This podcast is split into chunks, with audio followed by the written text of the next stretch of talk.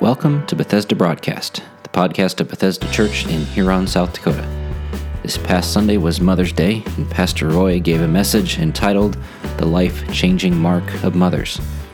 Even though this message is geared towards mothers, there are many practical insights for people in every stage of life who want to live a godly life and influence others with the gospel. So we hope you'll open up your Bibles to Second Timothy and follow along with Pastor Roy with an open heart. Here is Pastor. Today we want to talk about the life-changing mark of mothers. Uh, I want to say happy Mother's Day to all of our mothers here today. It's a special day, and if you had a, were blessed to have a godly mother growing up, I hope that you will call her if you haven't already, and um, wish her a happy Mother's Day, and encourage her and thank her for her investment in your life. Um, I was blessed with a godly mother and grew up in a Christian home. Many of you know my dad pastored a small church in Ohio. And even though he pastored a small church, his salary ran into six figures, four boys and two girls.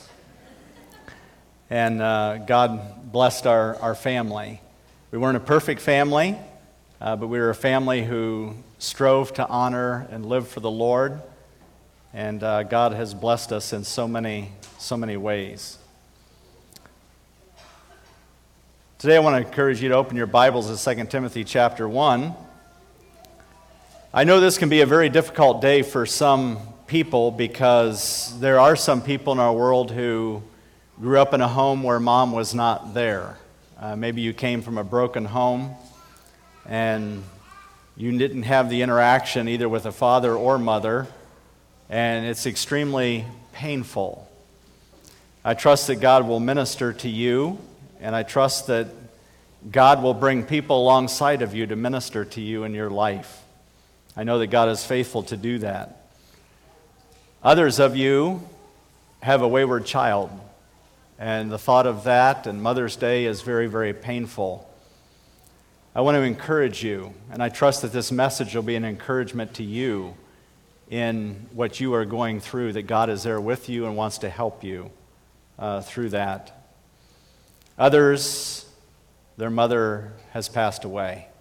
And so it can be a very difficult day, and we just trust that God will minister to each one of you according to your need today.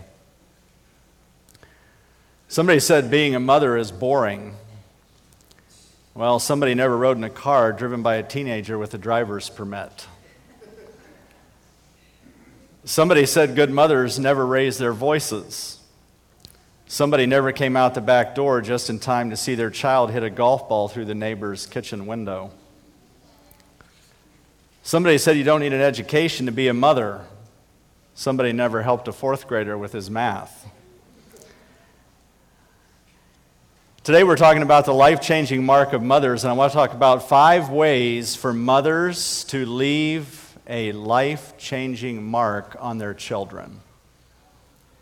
And I trust you will jot these down, and I hope that these are already operative in your life, and I trust that many of you, they are operative, but maybe you'll be encouraged to continue to do what you are doing. Let's look at the passage, Second Timothy chapter one, beginning in verse three. Paul says, I thank God, whom I serve as my forefathers did with a clear conscience. As night and day, I constantly remember you in my prayers. Recalling your tears, I long to see you, so that I may be filled with joy. I have been reminded of your sincere faith, which first lived in your grandmother Lois, and in your mother Eunice, and I am persuaded now lives in you also. This is Paul's last letter before he goes to heaven. He is writing to his young protege in the faith, Timothy, to encourage him. But he's also, as he writes to Timothy, he's remembering the tremendous legacy that Timothy was given. That his grandmother was a great woman of faith, Lois. That Eunice, his mother, was a great woman of faith. And he says, I am persuaded. It now lives in you also. And really what that really means is he says, I am convinced that it lives in you because you saw such an example for the previous two generations. to carry on the faith. So how are we going to carry on the faith to our children? Moms, dads can listen in too. How do we carry on this faith? Five ways for mothers to leave a life-changing mark on their children. Number one, make God's word a priority in your home. Paul says in Second Timothy three, sixteen and seventeen, look at this with me. All scripture is breathed out by God and is profitable for teaching, for reproof, for correction, and for training in righteousness, that the man of God may be complete, equipped for every good work. Now, I want us to stop and think for a moment as Paul pens these words about the importance of Scripture, but yet the scarcity of Scripture in Paul's day. They did not have a printing press. So all they could have possibly had was either a parchment or papyrus on a scroll. Those would have been very rare. Not every home would have had them.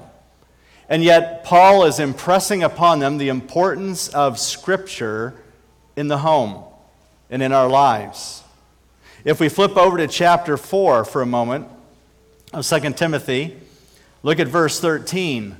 Paul is in prison, and he says, "When you come, bring the cloak that I left with Carpus at Troas," perhaps he was chilled, "and my scrolls, especially the parchments."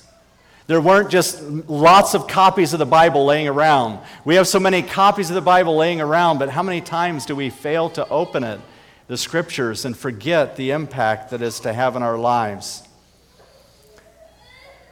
Parents, I want you to think for a moment about the conduit you are for your kids. You are the biggest conduit for your kids between God and your children. Is your conduit the size of a straw, or is it the size of a big P V C pipe?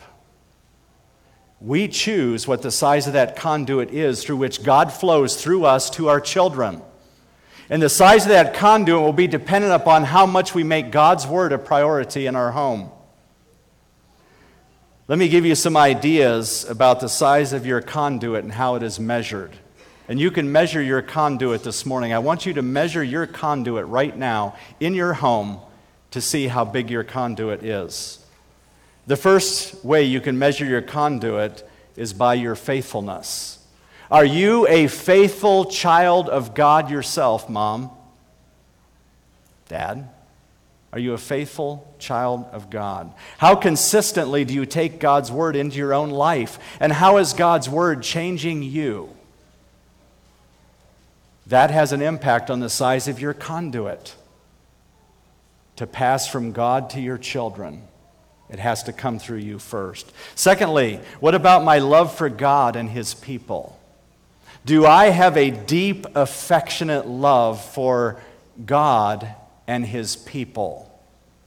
The greatest commandment is love the Lord your God with all your heart, your soul, your mind, your strength.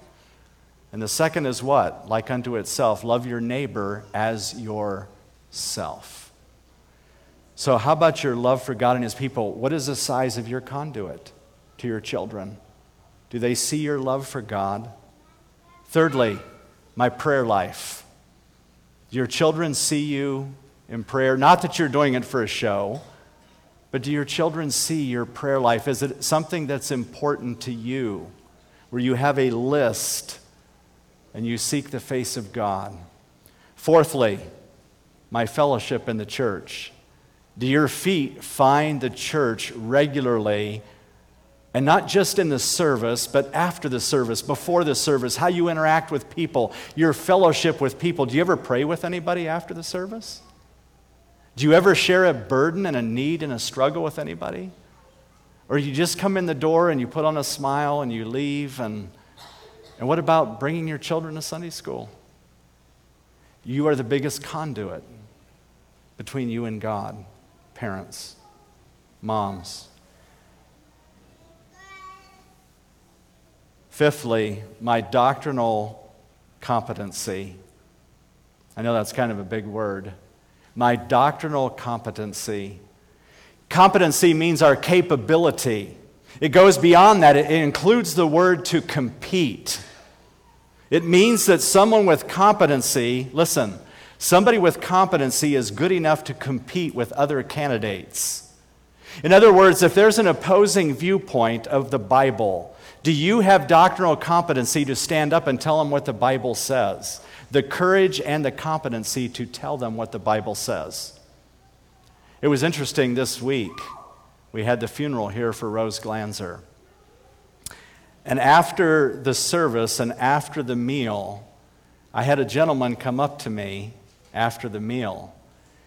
And he had heard the message, he had heard the gospel, and he said, I have to tell you, he said, it, where I'm at in my life, I'm somewhere between agnostic and pagan.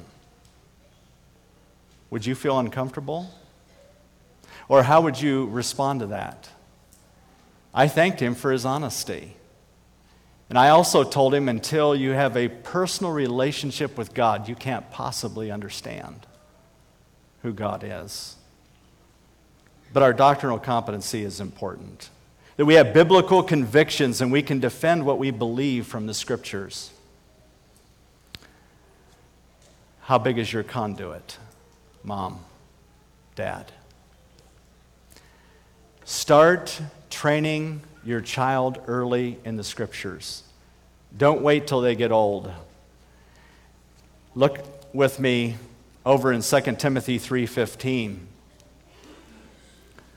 And how from childhood, he's talking about Timothy, you have been acquainted with the sacred writings, which are able to make you wise for salvation through faith in Jesus Christ.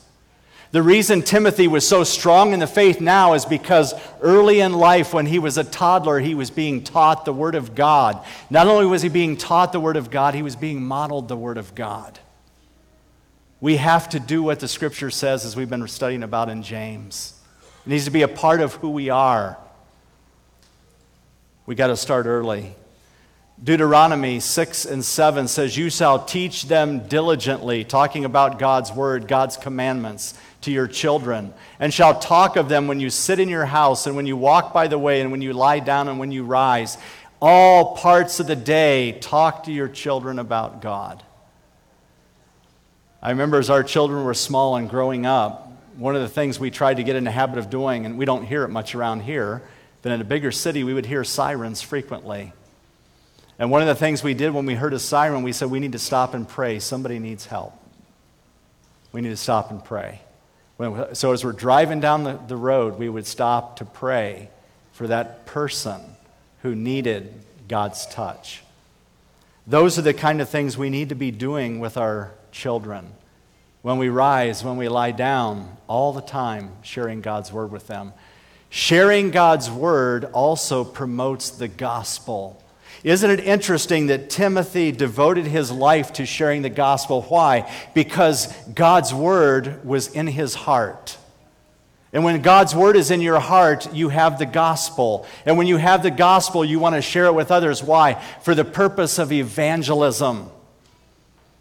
Think about it, Mom and Dad. When we share God's word, we are sharing the gospel. We are giving the child an opportunity to understand that they are a sinner before God and they need Jesus Christ. And so we're sharing the gospel when we share God's word. We are sharing sacred doctrine. This doctrine was placed in Timothy's heart and mind, which formed his character. And his conscience then was trained by God's word. Children have an opportunity to respond to the gospel. Some of you have had the opportunity to lead your children to faith in Christ because you have faithfully shared God's word and the gospel with them. Praise God for that. Discuss the sermon at the dinner table instead of the pastor. Some of you didn't get that. It's okay. Tell them how God challenged you and how God wants to change you through what you heard. Have you ever told your children how God challenged you in the sermon? You personally? It's the conduit. You are teaching them, coming through the parents, the conduit. Challenge them. Talk about their Sunday school lesson that's, ma- that's making an assumption that you are bringing your children to Sunday school. Maybe you're not. And maybe it's time that you start bringing your children to Sunday school where they hear God's word being taught and you can talk to them. Teens, go over the questions that Pastor Anthony gives out. He gives lots of good questions with his lessons, and, and they're there for us as parents to take, and we try to use them at the breakfast table. Share them with your kids. Talk with them. I would encourage you to pick up a copy if you have young boys, Thoughts for Young Men by J C Ryle, written in eighteen eighty-eight. It was reprinted in the two thousands. But I'm going to give you two general counsels that J C Ryle gives in this book. There are many. I don't have time to give them all to you this morning. But here's two I want to give you. Determine as long as you live to make the Bible your guide and advisor. As long as you live, pass that on to your kids. Mom, Dad, as long as you live, the Bible will be your guide and advisor. Secondly, never make an intimate friend. That's misspelled. It looks like fried. That's what sleep deprivation does for you. Never make an intimate friend of anyone who is not a friend of God. So many young people get off track because they develop friendships with kids who don't care about God's word. If they don't care about God's word, you need to distance yourself from them because you will be going down the same path. It's vital. Timothy put himself around people like the Apostle Paul. And guess what? Lois and Eunice saw the importance of Timothy connecting with a godly man. How important it is. Well, we better move on to the next one. The second way we can have a life-changing mark on our children is model genuine faith by your daily example. Lois taught Eunice. Eunice taught Timothy about their faith in God. They taught Timothy that God is trustworthy. They relied on the Lord throughout their lives, and they found God to be faithful to what he said. Lois's name means agreeable or desirable. That's what her name means. Agreeable or desirable. Now listen to this. She certainly agreed with the ways of God, did she not? And she desired to follow him in all her ways. The family, Timothy grew up in a little town called Lystra, where many people would have been worshiping false gods. But notice Timothy did not bow to a false god because mom and grandmother did not bow to a false god. She was not swayed. She stayed faithful to the Lord and true to the Lord. Eunice is a Greek name which comes from the word Nike, which stood for the Greek goddess of victory. Her name actually means conquering well and was an expression of good victory. Eunice also lived up to her name because she had victory over the immoral culture in which they lived and raised a godly son. If we want to have victory in this ungodly culture, we will do so by making God's word a priority in the home and modeling genuine faith by our daily example. It is vital. It is quite possible that Eunice was married to an unbeliever. And so therefore, Timothy did not have a godly father to look to. He only had the godly mother to look to. Nowhere do we see where Timothy's father had a major influence in Timothy's life. Notice Paul does not list Timothy's father in having a sincere faith in this passage. But if we go to, and, and let me read it for you here. In Acts chapter sixteen, verse one, it says, Paul also came to Derbe and to Lystra, which is where Timothy lived. A disciple was there named Timothy, listen to this, the son of a Jewish woman who was a believer, but his father was a Greek. It says nothing about his father being a believer. And so therefore we tend to believe that Timothy's father was not a believer in Jesus. Now notice he says in verse five, I have been reminded of your sincere faith, which first lived in your grandmother Lois and in your mother Eunice. Sincere faith means without hypocrisy. It is genuine faith. It is real faith. It was a faith that was consistent through thick and thin, ups and downs, good times and bad times, times of prosperity and blessing, and times that were tough. His faith was genuine. One of the reasons for Timothy's strong faith was the daily example of his mother and his grandmother's faith. And Paul also, back in verse four, notice he says, recalling your tears, I long to see you. It doesn't tell us why Timothy had tears, but it certainly tells us that he had a tender heart, which also goes along with genuine faith. A tender heart. And Timothy possessed that. He was not afraid to show his true emotions. One of the things we can be guilty of as parents is telling our little boys especially, oh, don't cry. Get over that. When in reality, we need to validate why they feel the way they feel, and understand that. In the Lord's Prayer, it says this, give us this day our daily bread. That is an example of a genuine faith, waiting on God daily for what I need. Give us this day our daily bread, trusting God to provide for our daily needs. Perseverance in the faith does not just happen. We have to put forth effort.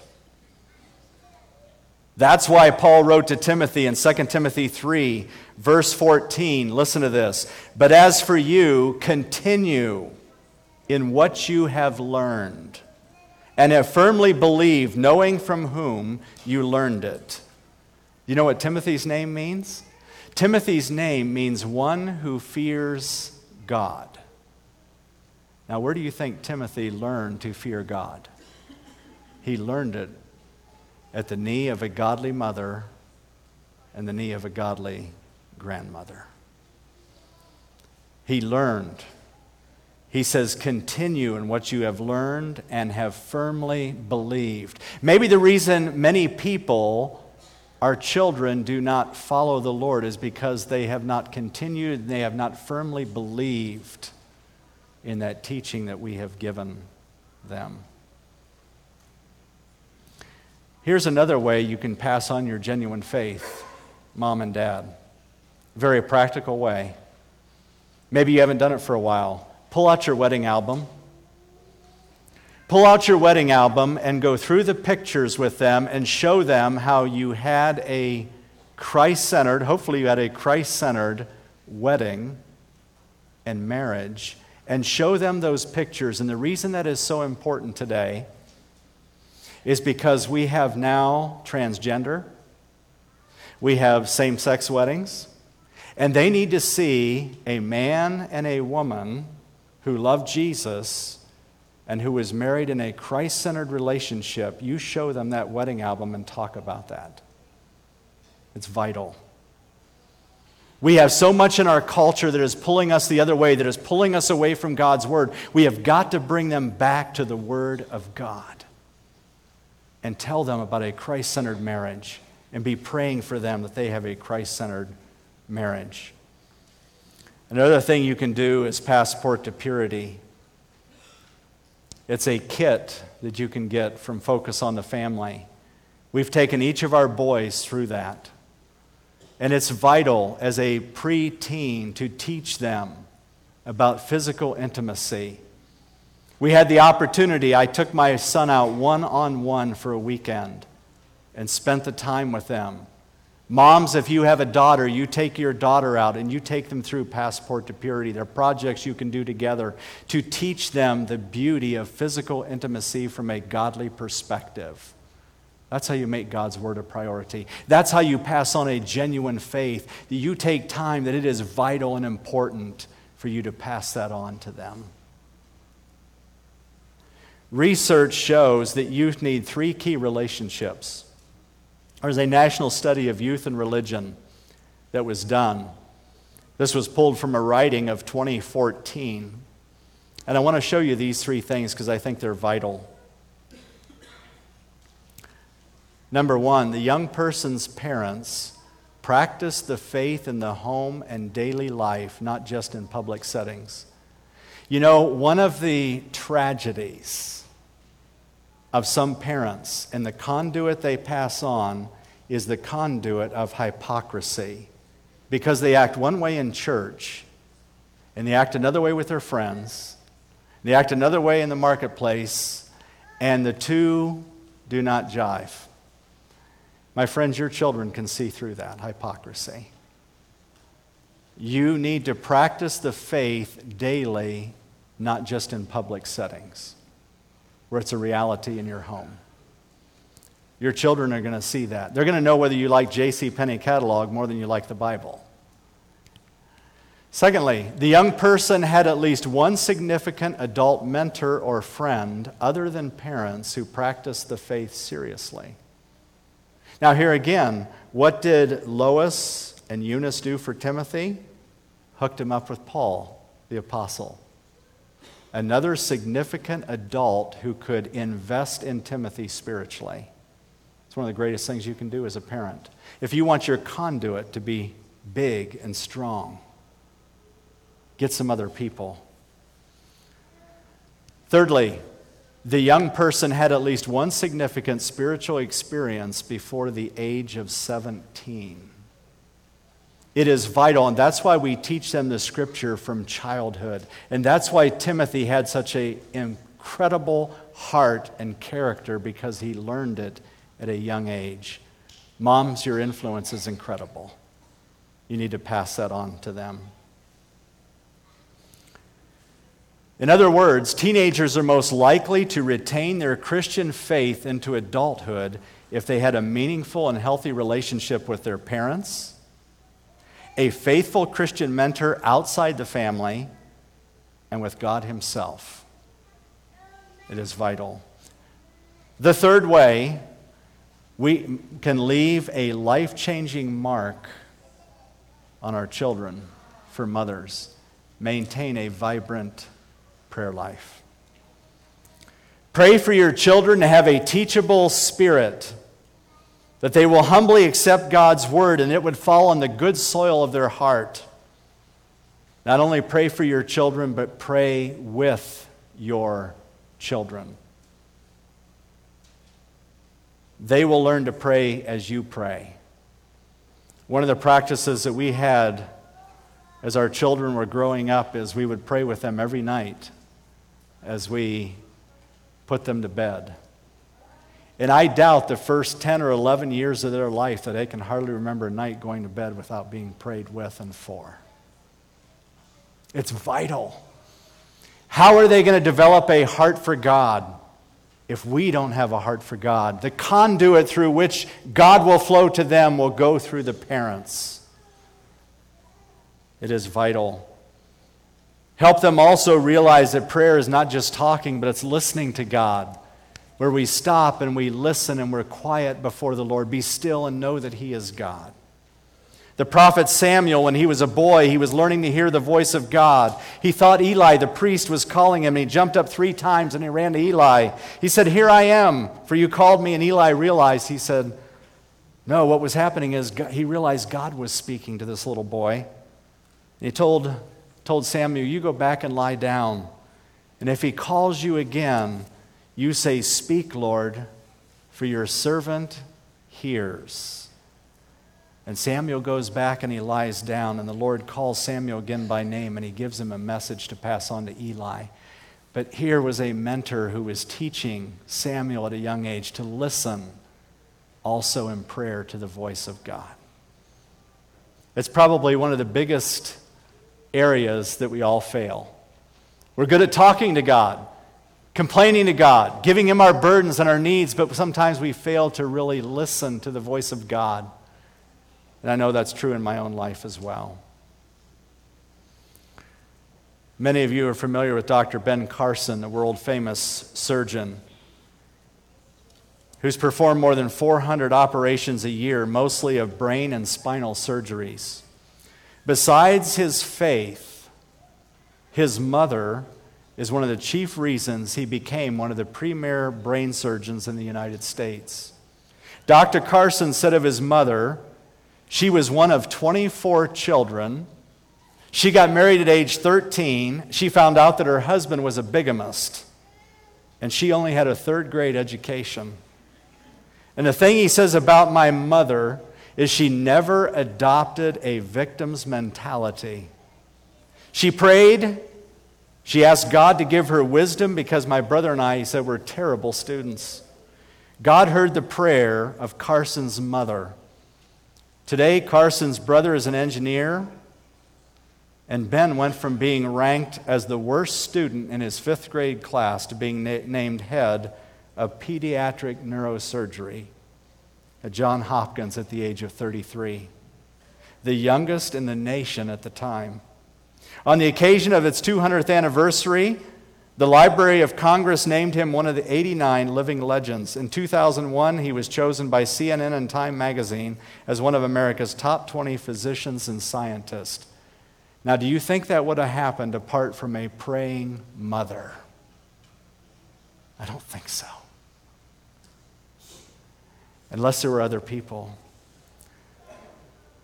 But the second thing I want to tell you is this, because you may not have a praying mother. Mobilize a group of prayer partners.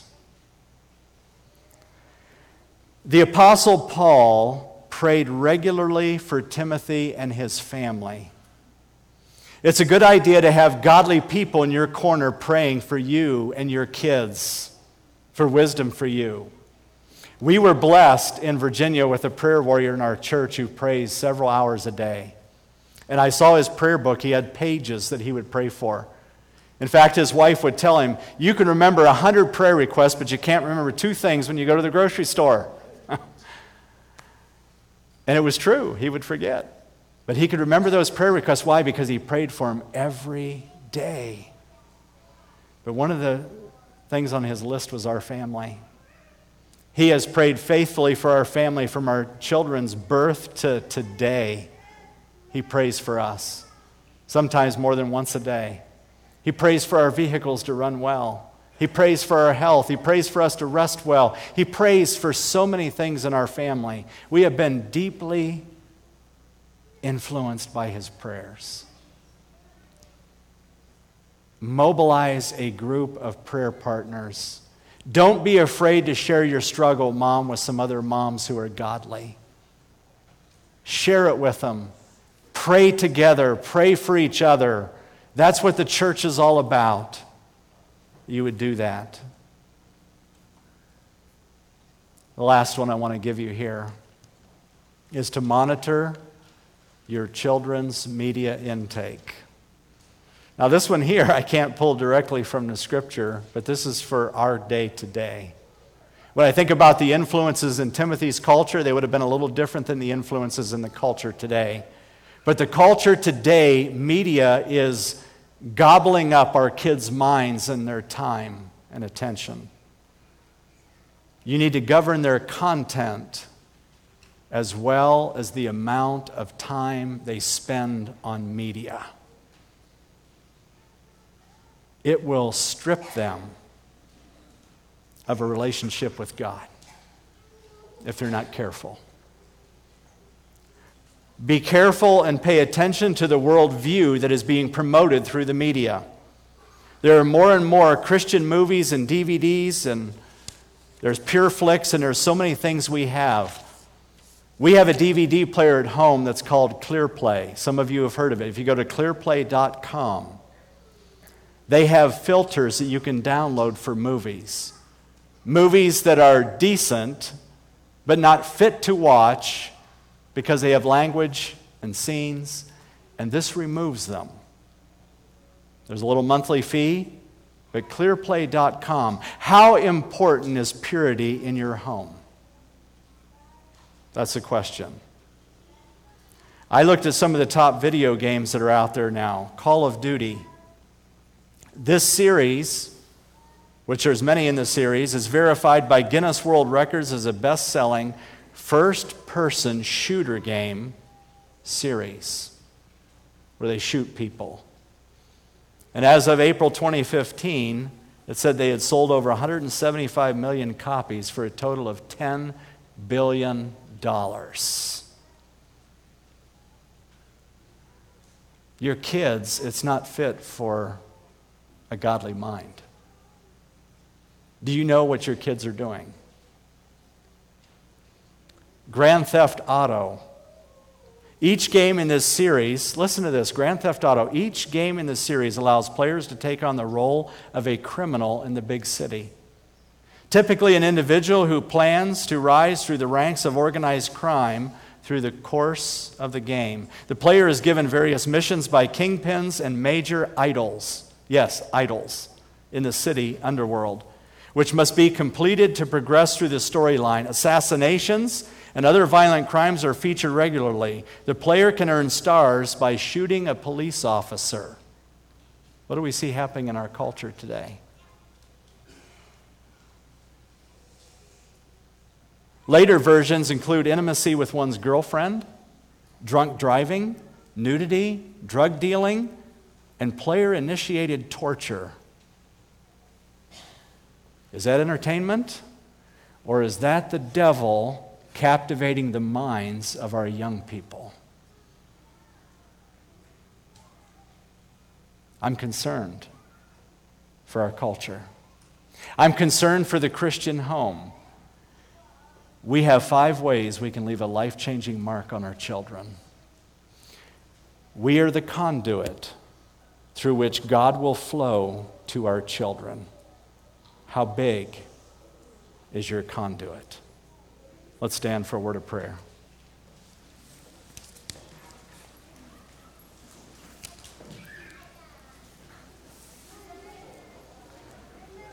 I would ask you to bow your heads and close your eyes for a moment.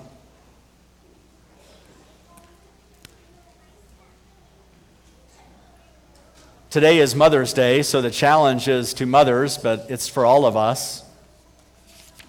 How are you doing with leaving a mark on your children? What kind of mark are you leaving?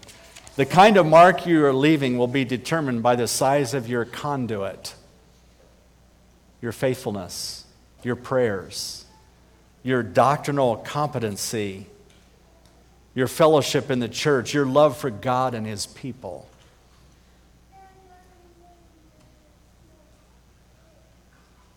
How are you doing? Are you making God's word a priority in your home? Or does it sit on the shelf until next Sunday? Maybe you're here today and you've never trusted the Lord Jesus Christ as your personal Savior. That's the first step. The mark you are leaving right now, if you are not a believer in Jesus Christ, is you are leaving a negative mark on your children because you are not pointing them, you are not bringing them to God because you don't have the right kind of conduit. Today, you could have a pipe replacement. You could give your life to the Lord Jesus Christ. You could bow before Him. You could humble yourself and say, on this Mother's Day twenty sixteen, I'm giving my life to Jesus Christ. It'd be the greatest Mother's Day you would ever have. Maybe you're here today and you realize you need to make some changes in your life to be the kind of mother or the kind of father that God wants you to be. Would you ask God right now to help you be that kind of person so that you have a genuine faith that you are passing on to your kids? Let's bow together for a word of prayer. Heavenly Father, we hope you've enjoyed today's message. If you would like to know more about Bethesda Church, you can check us out on the web by going to our website, which is Bethesda M B dot com. bethesda m as in mary dot org. That's Bethesda, M as in Mary, B as in boy, dot org. Or check us out on Facebook by searching for Bethesda Church of Huron. Have a blessed day.